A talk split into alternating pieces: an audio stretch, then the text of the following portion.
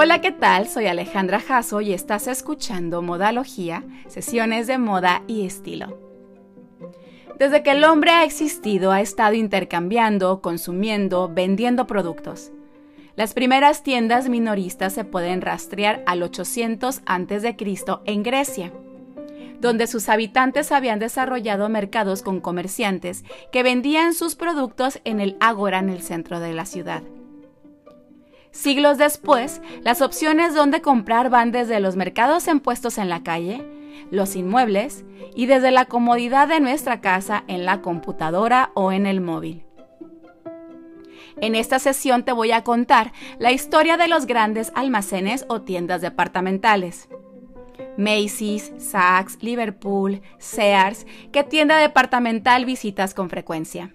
O visitabas antes de que tuviéramos que encerrarnos por la pandemia. Vámonos de compras. Empezamos. Siglos atrás, por el 18 y el 19, si necesitabas un paraguas tenías que acudir a la tienda de paraguas. Para un sombrero ibas con el sombrerero.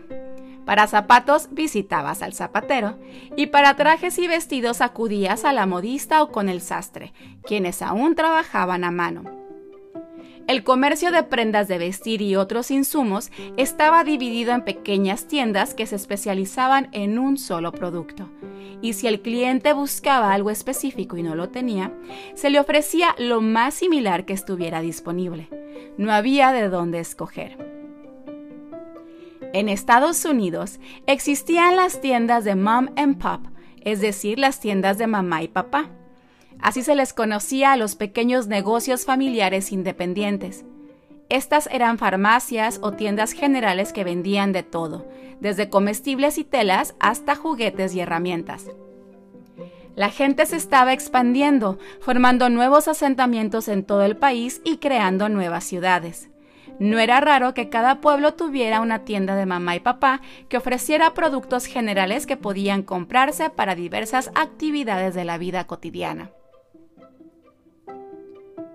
Las tiendas departamentales como tal surgen a finales del siglo XVIII. El título de ser la primera pertenece a Harding Howell Company Grand Fashionable Magazine en Londres. Esta tienda abrió sus puertas en 1796 y estaba dividida en cuatro departamentos que ofrecían pieles y abanicos, artículos de mercería, joyas y relojes y sombreros y tocados. Harding Howell Company se centró en las necesidades y deseos de las mujeres que gustaban de la moda. Aquí tenían la libertad de caminar, observar y comprar de forma segura y decorosa fuera de casa y de la compañía de los hombres. Las clientas principalmente eran mujeres acomodadas de la nueva clase media alta, cuya recién adquirida fortuna, así como el negocio de la tienda departamental, fueron propiciados y nutridos gracias a la revolución industrial. En Francia, en 1852, ya con las nuevas tecnologías en manufactura en marcha, se instaló la Maison du Bon Marché en París. Su filosofía fue revolucionaria para la época y compitió con los establecimientos tradicionales. Dejaba entrar y salir libremente a la gente.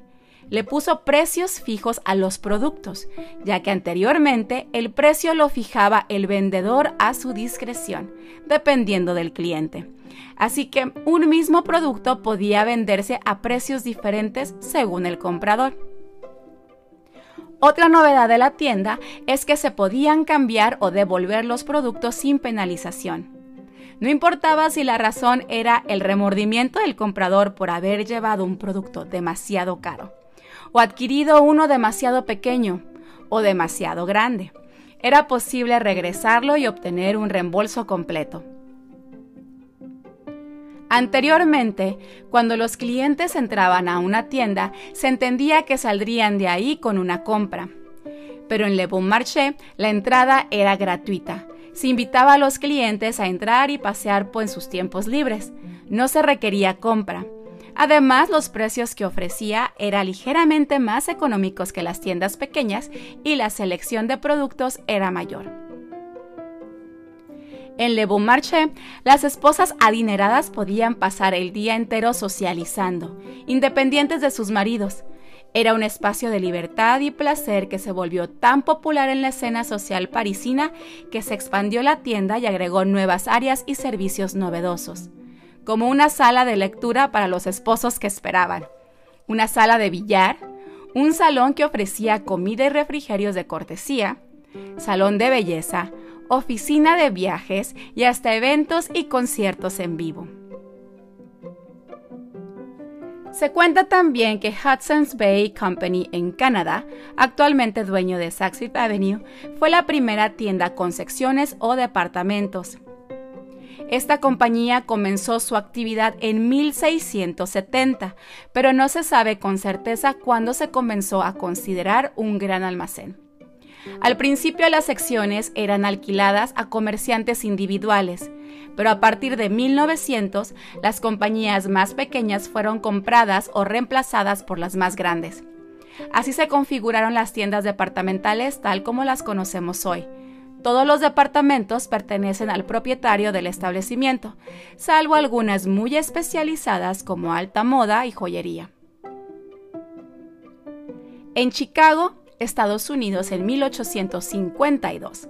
Se fundó uno de los primeros y más ambiciosos grandes almacenes, Marshall's Field. Pero fue uno de sus socios, Harry Gordon Selfridge, quien cambió la cara de las tiendas departamentales con frases célebres en el mundo del comercio minorista, como el cliente siempre tiene la razón y solo X días de compras para Navidad. En 1909 abrió su propio almacén en Londres, Selfridges, con el estilo y drama de las tiendas estadounidenses y parisinas que definitivamente no tenían las inglesas.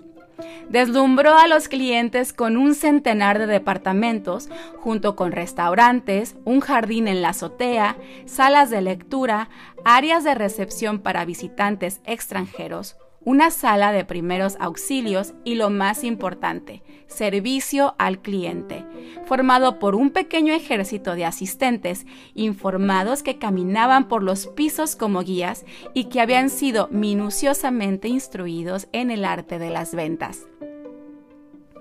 Lo que empezó como una pequeña sastrería fundada en 1890 dio origen a lo que hoy es una de las cadenas de tiendas departamentales más grandes de España, el Corte Inglés. Como gran almacén fue fundada en los años 40 con un edificio donde cada planta tenía una sección diferente. En Latinoamérica, el concepto de tiendas departamentales nació a mediados del siglo XIX y en su mayoría fue comenzado por inmigrantes europeos. En 1891 abrió la primera tienda departamental en México, el Palacio de Hierro. El objetivo era ofrecer a sus clientes una amplia variedad de productos, desde prendas de vestir, telas, calzado, entre otras cosas. Su diseño, inspirado en las tiendas parisinas, los maniquíes y mostradores elegantes cautivaron a la clientela e hicieron al nuevo concepto de compras todo un éxito. Además, adoptó la práctica de precios fijos que en su momento hiciera Le Bon Marché y dejó atrás el regateo.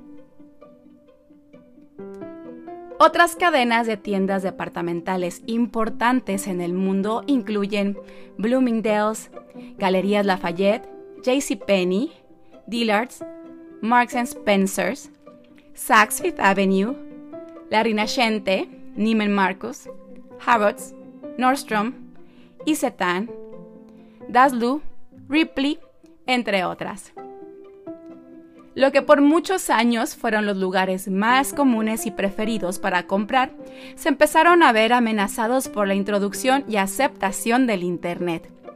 Aunque las compras en líneas van en aumento, sobre todo ahora en la pandemia, sigue habiendo personas que prefieren ver, tocar, probar y medirse el producto en persona antes de comprar. Las tiendas departamentales lo saben y se han adaptado a las nuevas formas de consumo, ofreciendo variedad de productos en sus espacios físicos y así como en sus tiendas digitales.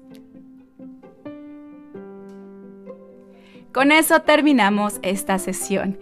Espero la hayas encontrado interesante. Gracias por escuchar y quedarte hasta el final.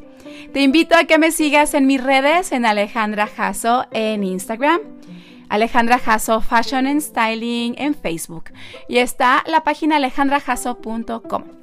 Que pases muy buena semana, nos escuchamos en la siguiente y recuerda que hagas lo que hagas, hazlo con estilo. Bye.